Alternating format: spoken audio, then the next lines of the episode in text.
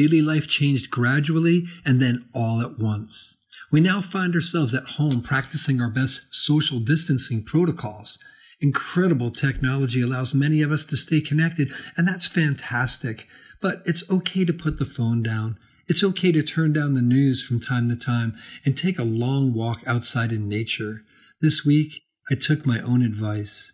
I'm Dave Anderson from the Forest Society, and this is Something Wild.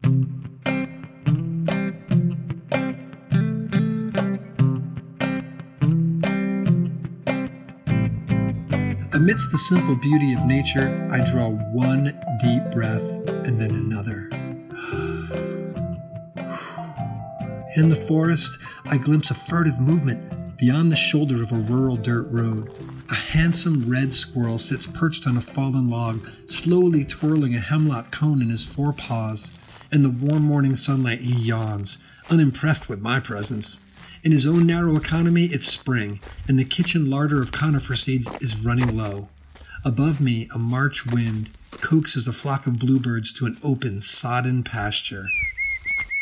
Springtime is arriving this year just as bluebirds do hopeful, tentative, and uncertain. Eventually, I make my way back home, intentionally taking my time. At the bird feeder, I see a flock of 60 or 70 goldfinches. I watch chickadees, white breasted nuthatches, tufted titmice, and juncos. And for a moment, just a few moments, it feels just like any other springtime in New Hampshire. Maple sap is pulsing in the sugaring lines, filling the roadside tanks with the promise of boiling maple sap to sweet scented steam. I speculate about the inevitability of an abrupt end of the maple season at bud burst.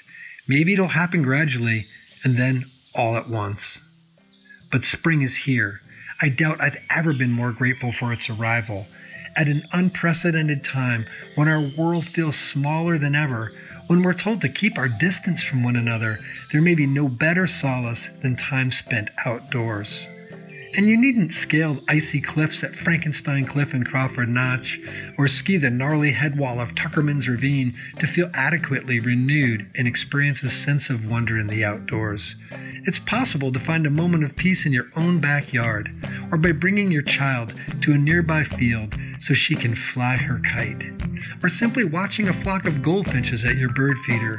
When you think about it, we're fortunate in New Hampshire for our proximity to natural areas, conservation lands where we can quiet our thoughts and find comfort in something that's free, readily available, and precious. The restorative power of nature, warm sunlight on your face, a few deep breaths, and a wellspring of fresh perspective await right outside your door. For Something Wild, I'm Dave Anderson. Our producer is Emily Quirk and I'll be posting Facebook Live lunchtime videos each day at noon. So if you'd like to go on a virtual nature walk with me, learn about maple sugaring or tree identification or vernal pools, you'll find a link to these videos on the Something Wild page at nhpr.org. Something Wild is a joint production of New Hampshire Audubon, the Society for the Protection of New Hampshire Forests, and NHPR.